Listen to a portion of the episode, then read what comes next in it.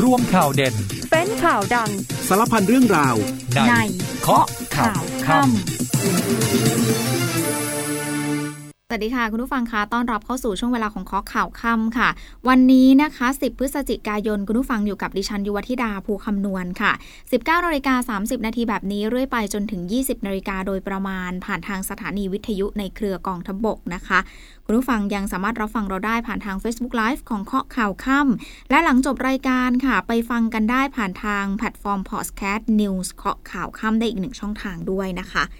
คุณผู้ฟังประเด็นวันนี้มีภารกิจของท่านนายกรัฐมนตรีค่ะ ที่เดินทางไปร่วมประชุมสุดยอดอาเซียนที่กัมพูชา ส่วนเรื่องของการเตรียมความพร้อมการประชุมเอเปกบ้านเราตำรวจนะคะ เจ้าภาพบ้านเราก็เป็นเจ้าภาพเนาะทางผบตรก็บอกว่าการรักษาความปลอดภัยตอนนี้นะพร้อมแล้ว 90%ค่ะ ประเด็นทุนจีนเข้ามาทำธุรกิจสีเทาในบ้านเราวันนี้ในสภามีการตั้งกระทู้ถามสดเรื่องนี้ด้วย จะเป็นยังไงเดี๋ยวมาอัปเดตกัน แล้วก็มีเรื่องราวประเด็นที่เกี่ยวข้องมากมายเลยค่ะ แต่ว่าช่วงนี้พักครู่เดียวค่ะ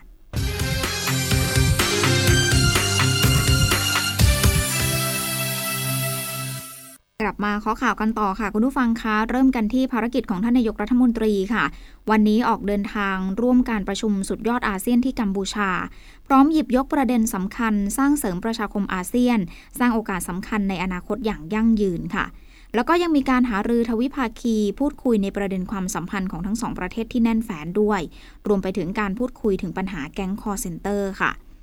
พลเอกประยุทธ์จันทร์โอชานายกรัฐมนตรี และรัฐมนตรีว่าการกระทรวงกลาโหมพร้อมภริยา เดินทางออกจากท่าอากาศยาน 2 กองบิน 6 เพื่อเข้าร่วมการประชุมสุดยอดอาเซียนครั้งที่ 40 และ 41 และการประชุมสุดยอดที่เกี่ยวข้องณกรุงพนมเปญราชอาณาจักรกัมพูชา ระหว่างวันที่ 10-13 พฤศจิกายนนี้ค่ะ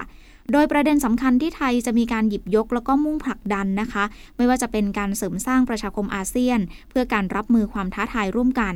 การสร้างโอกาสสำหรับอนาคตที่ยั่งยืน แล้วก็การรักษาสันติภาพความมั่นคงในภูมิภาคค่ะโดยมีคีย์แมสเซจสำคัญในการประชุมสุดยอดครั้งนี้ ก็คือสร้างปัจจุบันให้เข้มแข็ง ร่วมแรงสู่อนาคตคารพวิถีอาเซียนค่ะ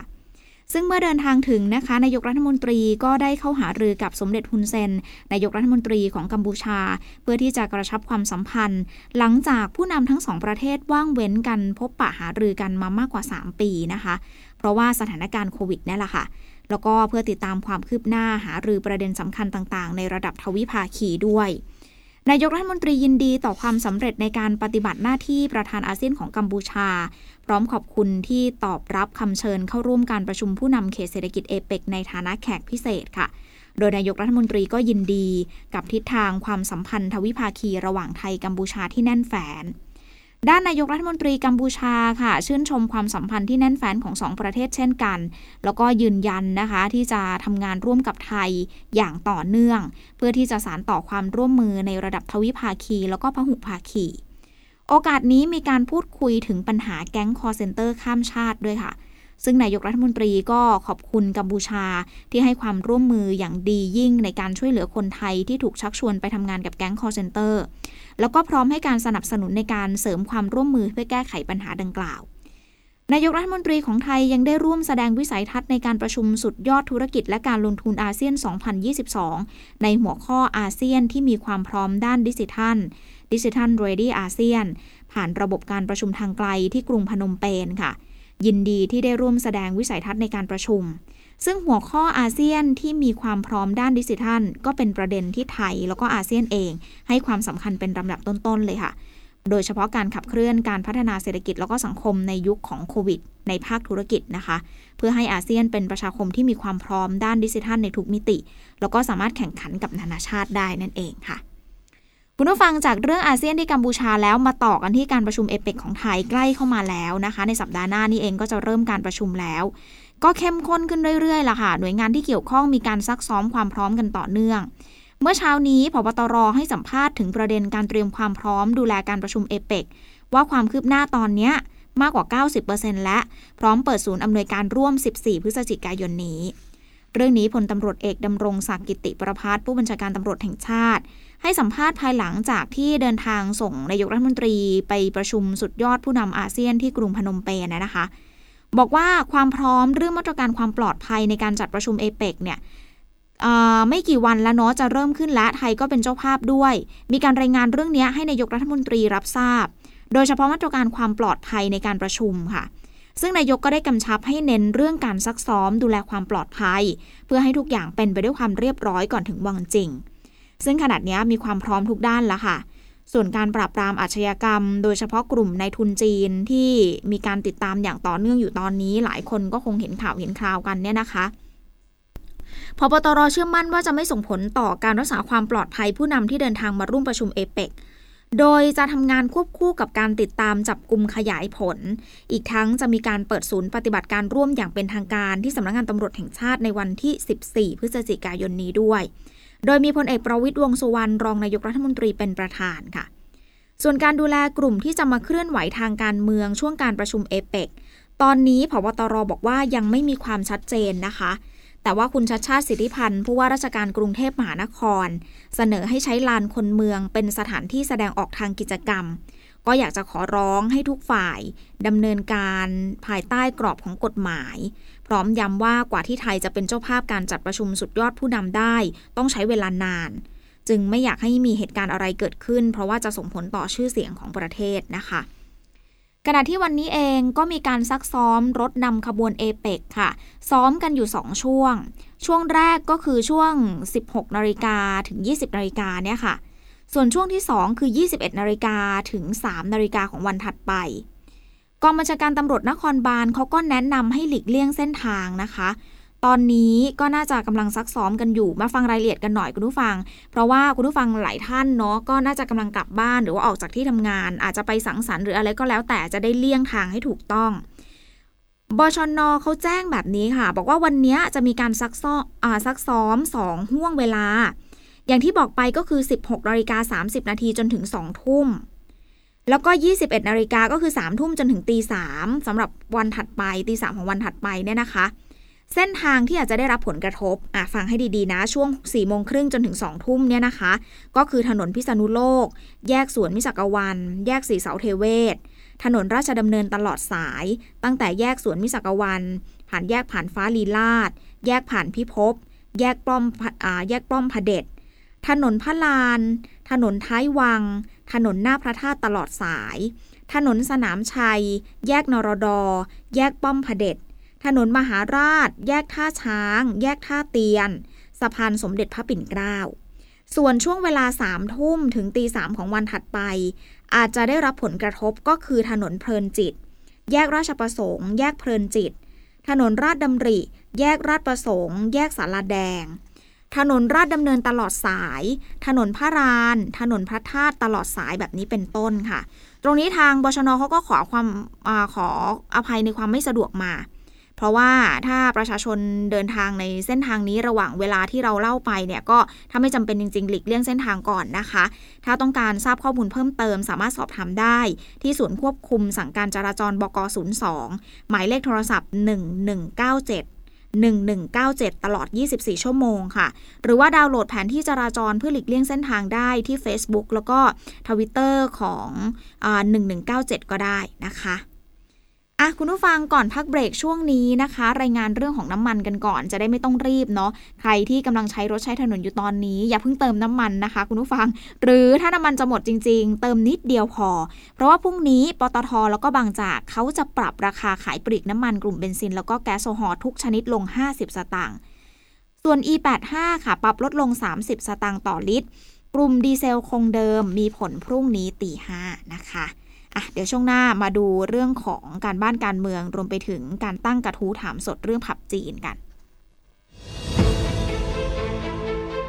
กองทัพบกยังคงดำเนินทุกภารกิจเพื่อประเทศชาติและประชาชน โดยเริ่มกันที่กองทัพบกมีความประสงค์รับสมัคร และสอบคัดเลือกบุคคลเข้าปฏิบัติงานในกองทัพบก เพื่อเปิดโอกาสให้บุคคลที่มีความรักในอาชีพทหาร มีความจงรักภักดีต่อสถาบันชาติ ศาสนาพระมหากษัตริย์ และมีความเสียสละ พร้อมที่จะเป็นทหารได้มีแนวทางในการเข้ามาเป็นทหารอาชีพกองทัพภาคที่ 2 เปิดการอบรมโครงการเครือข่ายข่าวประชาชน ประจำปี 2566 โดยการให้ประชาชนมีส่วนร่วมแจ้งข่าวสาร ที่เป็นประโยชน์ต่อการป้องกันและการแก้ไขปัญหา ที่จะส่งผลกระทบต่อความมั่นคงของชาติ กองทัพภาคที่ 4 ประสานความร่วมมือ จับกลุ่มยาบ้าล็อตใหญ่มูลค่ากว่า1ล้าน9แสนเม็ด โดยนำของกลางที่ตรวจยึดนำส่งพนักงานสอบสวนสพห้วยยอด เพื่อดำเนินการตามกฎหมายต่อไปกองกำลังสุรนารีเข้มภารกิจลาดตระเวนชายแดนไทยกัมพูชา ตลอดเขตพื้นที่รับผิดชอบ ในพื้นที่อำเภอภูสิงห์อำเภอขุนหารจังหวัดศรีสะเกดอย่างเข้มข้น เพื่อป้องกันการกระทำผิดในช่วงการประชุมเอเปก กองพลที่ 1 รักษาพระองค์ร่วมฟื้นฟูและมอบสิ่งของอุปโภคบริโภคที่จำเป็น รวมถึงผ้าห่มกันหนาว ให้กับประชาชนในพื้นที่อำเภอเมืองจังหวัดอ่างทอง ซึ่งได้รับผลกระทบจากสถานการณ์น้ำท่วมขังเป็นเวลานาน เพื่อช่วยบรรเทาความเดือดร้อนเบื้องต้น ปิดท้ายกันที่กองพลทหารราบที่ 3ทำการสอนหนังสือให้กับทหารใหม่ที่อ่านไม่ออกเขียนไม่ได้ โดยให้ทหารใหม่ที่จบการศึกษา จากคณะครุศาสตร์บัณฑิต มาเป็นอาจารย์ผู้สอน เพิ่มโอกาสในการเรียนรู้ของทหารใหม่ ตามนโยบายเพื่อนสอนเพื่อน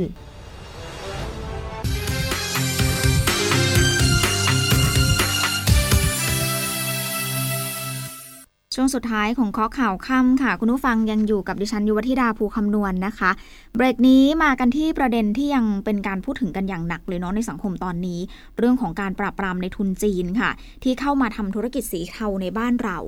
เรื่องนี้มีการพูดถึงในที่ประชุมสภาวันนี้ด้วย โดยสสฝ่ายค้านตั้งกระทู้ถามกรณีความคืบหน้าการดำเนินคดีกับชาวจีน ซึ่งเปิดผับกลางกรุงเทพมหานครนะคะ ดยรัฐมนตรีช่วยว่าการกระทรวงกลาโหมยืนยัน จะเร่งตรวจสอบกลุ่มทุนต่างชาติที่ผิดกฎหมาย ก็คาดการณ์กันว่าสัปดาห์หน้าจะมีความชัดเจนค่ะ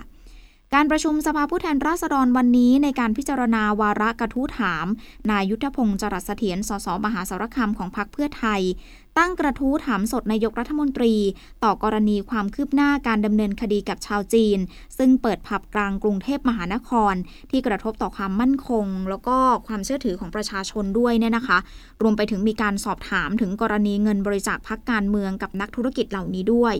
โดยพลเอกชัยชาญช้างมงคลรัฐมนตรีช่วยว่าการกระทรวงกลาโหมค่ะ ชี้แจงแทนนายกรัฐมนตรี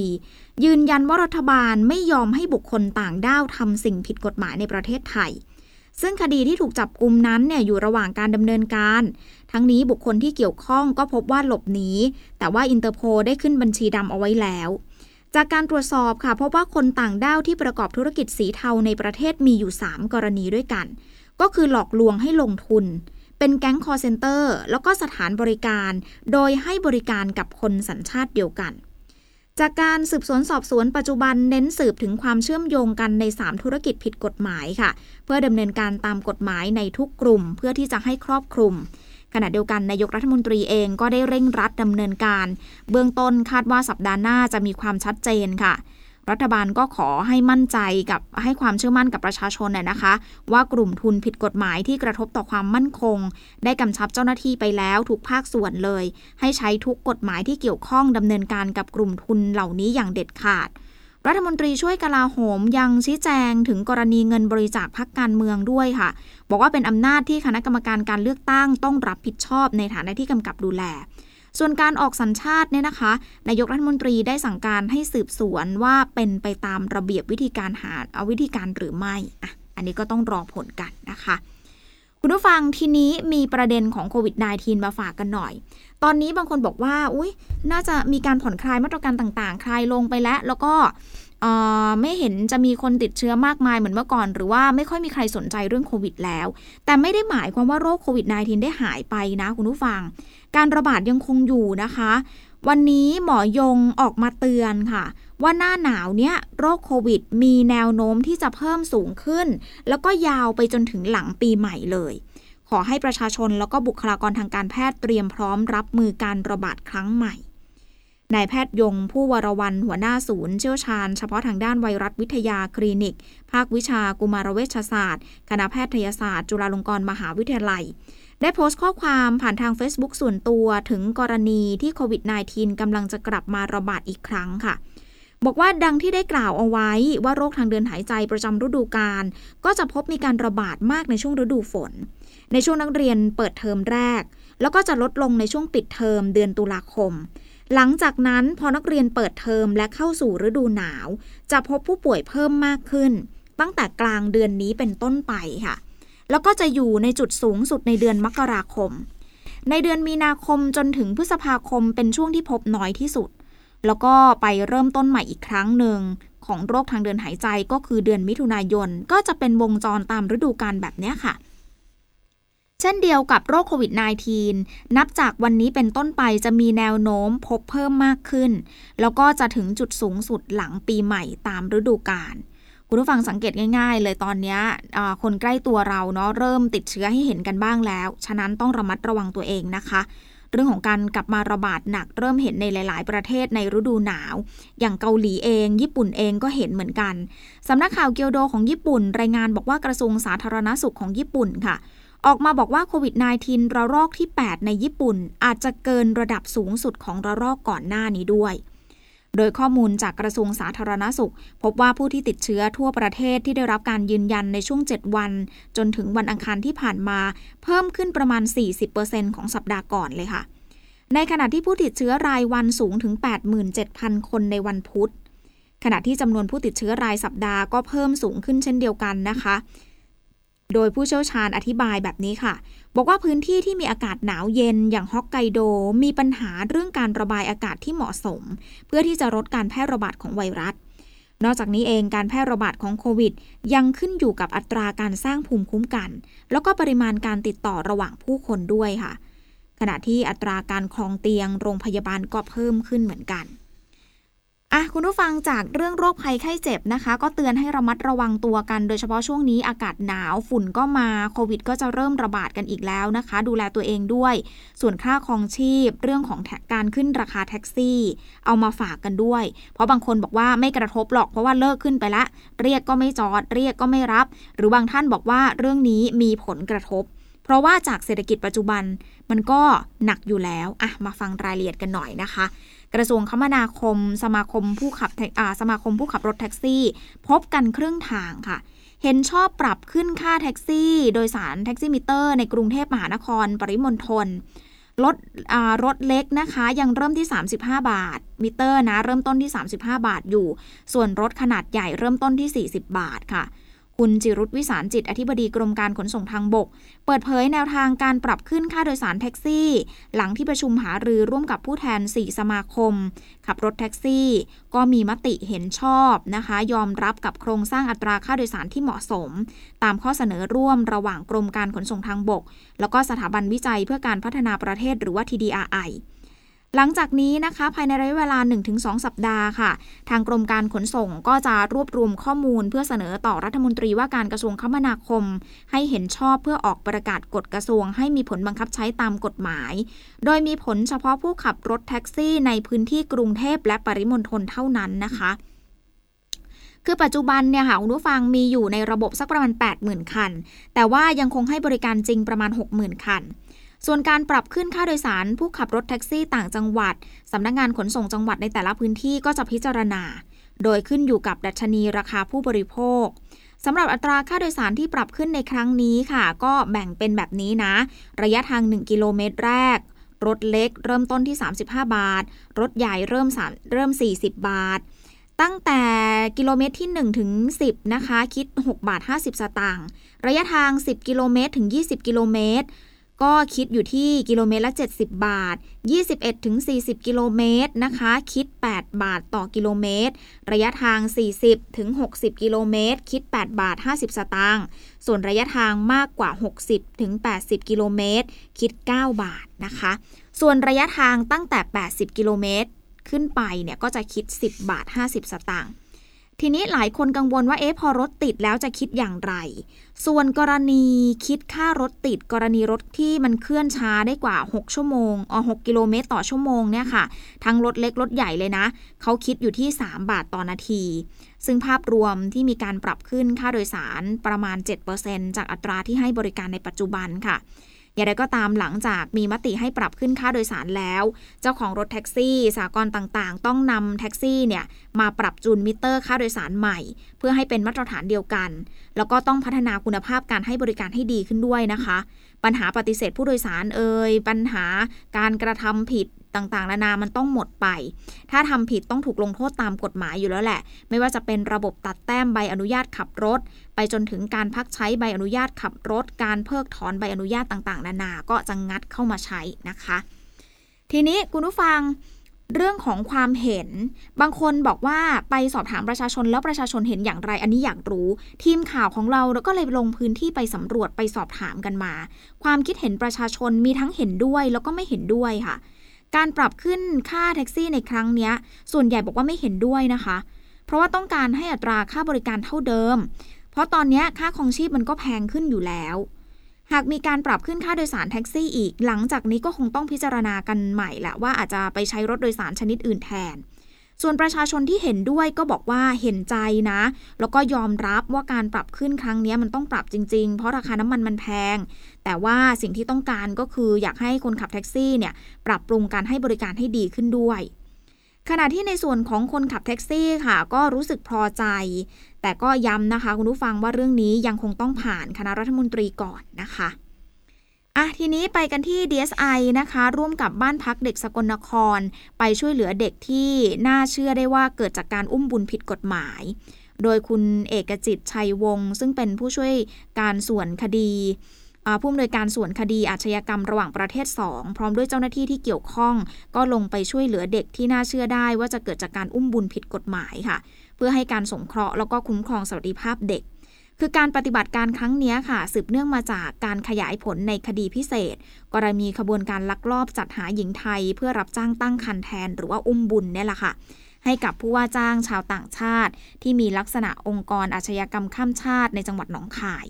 ก็พบว่ามีเด็กที่น่าเชื่อได้ว่าเกิดจากการอุ้มบุญผิดกฎหมายเนี่ยนะคะนำมาเลี้ยงไว้โดยกลุ่มบุคคลในพื้นที่สกลนคร DSI เขาก็เลยวางแผนกับส่วนที่เกี่ยวข้องในการช่วยเหลือเด็กรายนี้ออกมานะคะหนึ่งราย DSI ก็ทำการรวบรวมพยานหลักฐานเพื่อดำเนินคดี กับขบวนการลักลอบจัดหาหญิงไทยอุ้มบุญให้กับชาวต่างชาติลักษณะนี้ต่อไปนะคะคุณผู้ฟังเรื่องของคอนเทนต์ที่ไม่เข้าท่าเข้าทางมีการวิพากษ์วิจารณ์กันอยู่ในโลกโซเชียลมีเดียเรื่องของครูสาวเปิดพิสดารกินค้างคาวโหคุณผู้ฟังบางคนบอกว่าโหกินเข้าไปได้ยังไง ตรงนี้โทษหนักเลยนะคะ จากกรณีนี้เนี่ยนะคะสัตวแพทย์เขาขอให้ลบคลิปออกไปเลย เพราะว่าเป็นเรื่องที่ไม่สมควรทำอย่างยิ่ง ล่าสุดเมื่อวานนี้มีรายงานว่าเจ้าหน้าที่ตำรวจที่สพพลนาแก้วจังหวัดสกลนคร เข้าไปจับกลุ่มเจ้าของคอนเทนต์นี้แล้ว โดยดำเนินคดีในความผิดตามพรบคอมพิวเตอร์ แล้วก็พรบสงวนและคุ้มครองสัตว์ป่า พศ 62 ฐานครอบครองซากสัตว์ป่าคุ้มครอง โทษจำคุก 5 ปี ปรับ 5 0 0แสนบาท หรือทั้งจำทั้งปรับ แล้วก็ล่าสุดเองครูสาวรายนี้ได้ออกมาไลฟ์ผ่านทาง Facebook ขอโทษค่ะ บอกว่าขาดสติคิดน้อยเกินไปนะคะ คุณผู้ฟังยังเป็นเรื่องของค้างคาวอยู่นะ คุณผู้ฟังจำน้องบีเกิลสุนัขดมกลิ่นของกรมปศุสัตว์ที่เดือนที่แล้วเขามาดมจนพบหมูยอที่นำเข้าผ่านทางประเทศไทยที่สนามบิน ซึ่งนำสินค้าประเภทนี้เข้ามา ต้องมีการนำเข้าอย่างถูกต้อง เป็นการป้องกันโรคระบาดสัตว์วันนี้ต้องกลับมาเล่าอีกครั้งค่ะ เพราะว่าเจ้าน้องบีเกิลสุนัขดมกลิ่นของกรมปศุสัตว์ทำผลงานอีกแล้วค่ะ คุณผู้ฟังคะ พบนักท่องเที่ยวจากจีนแอบซุกค้างคาวรมควัน เนื้อหมูแปรรูปเข้ามาในประเทศไทย แต่ไม่ผ่านด่านกักกันสัตว์ท่าอากาศยานสุวรรณภูมิค่ะ เพราะว่าถูกน้องบีเกิลเนี่ยดมกลิ่นเจอซะก่อน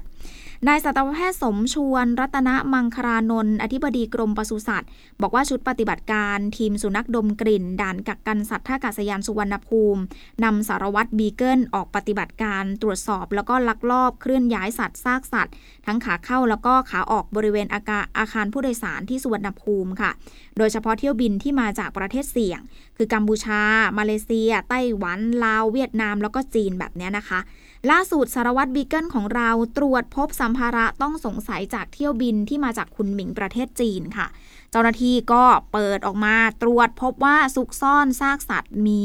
มีค้างคาวรมควันนะคุณผู้ฟัง 2 กิโลเมตรกว่าเออ 2 กิโลกรัมกว่าขาหมูรมควันอีก 2 กิโลกรัมกว่า หมู 3 ชั้นอีก 4.5 กิโลกรัมำหรับการลักลอบนำซากสัตว์เข้ามาในไทยเนี่ยนะคะ ถือว่าเป็นการกระทำผิด พรบโรคระบาดสัตว์นะคะ ปี พศ 2558 เจ้าหน้าที่ก็อายัดแล้วก็เก็บตัวอย่างส่งตรวจห้องปฏิบัติการ ขณะนี้อยู่ระหว่างการขออนุมัติทำลายตามระเบียบของกรมปศุสัตว์ เพื่อเฝ้าระวังโรคระบาดที่อาจจะเกิดขึ้นต่อไปนะคะคุณผู้ฟังหมดเวลาของข้อข่าวค่ำแล้วนะคะ ขอบคุณคุณผู้ฟังสำหรับการติดตามรับฟัง ดิฉันยุวธิดาภูคำนวณลาไปแล้ว สวัสดีค่ะ Happiness at 5รายการสุขภาพสำหรับเตรียมพร้อมเข้าสู่สังคมผู้สูงวัย วันศุกร์ที่ 11 พฤศจิกายนนี้ พบกับเคล็ดลับและวิธีดูแลรักษาอาการปวดหลังในผู้สูงอายุ พร้อมทั้งขับกล่อมจิตใจด้วยเสียงเพลง ติดตามชมได้ในรายการ Happiness at 5ทุกวันศุกร์เวลา 11นาฬิกา30 นาทีทางพรบ5และช่องทางออนไลน์ได้ที่ Facebook และ YouTube TV5 HD ออนไลน์ กข่าวทั้งวันให้คุณรู้ข่าวไม่ตกประเด็น ช่วงเคาะข่าวค่ำกับพิธีกรคนข่าว พบกันทุกวันจันทร์ถึงวันอาทิตย์ไม่ควรพลาด เพราะคุณจะไม่ตกข่าวที่คิดแล้วเคาะ ทุกวันส่งตรงถึงคุณ ตั้งแต่เวลา 19นาฬิกา30 นาทีถึง 20นาฬิกาโดยประมาณ ทางสถานีวิทยุในเครือกองทัพบบก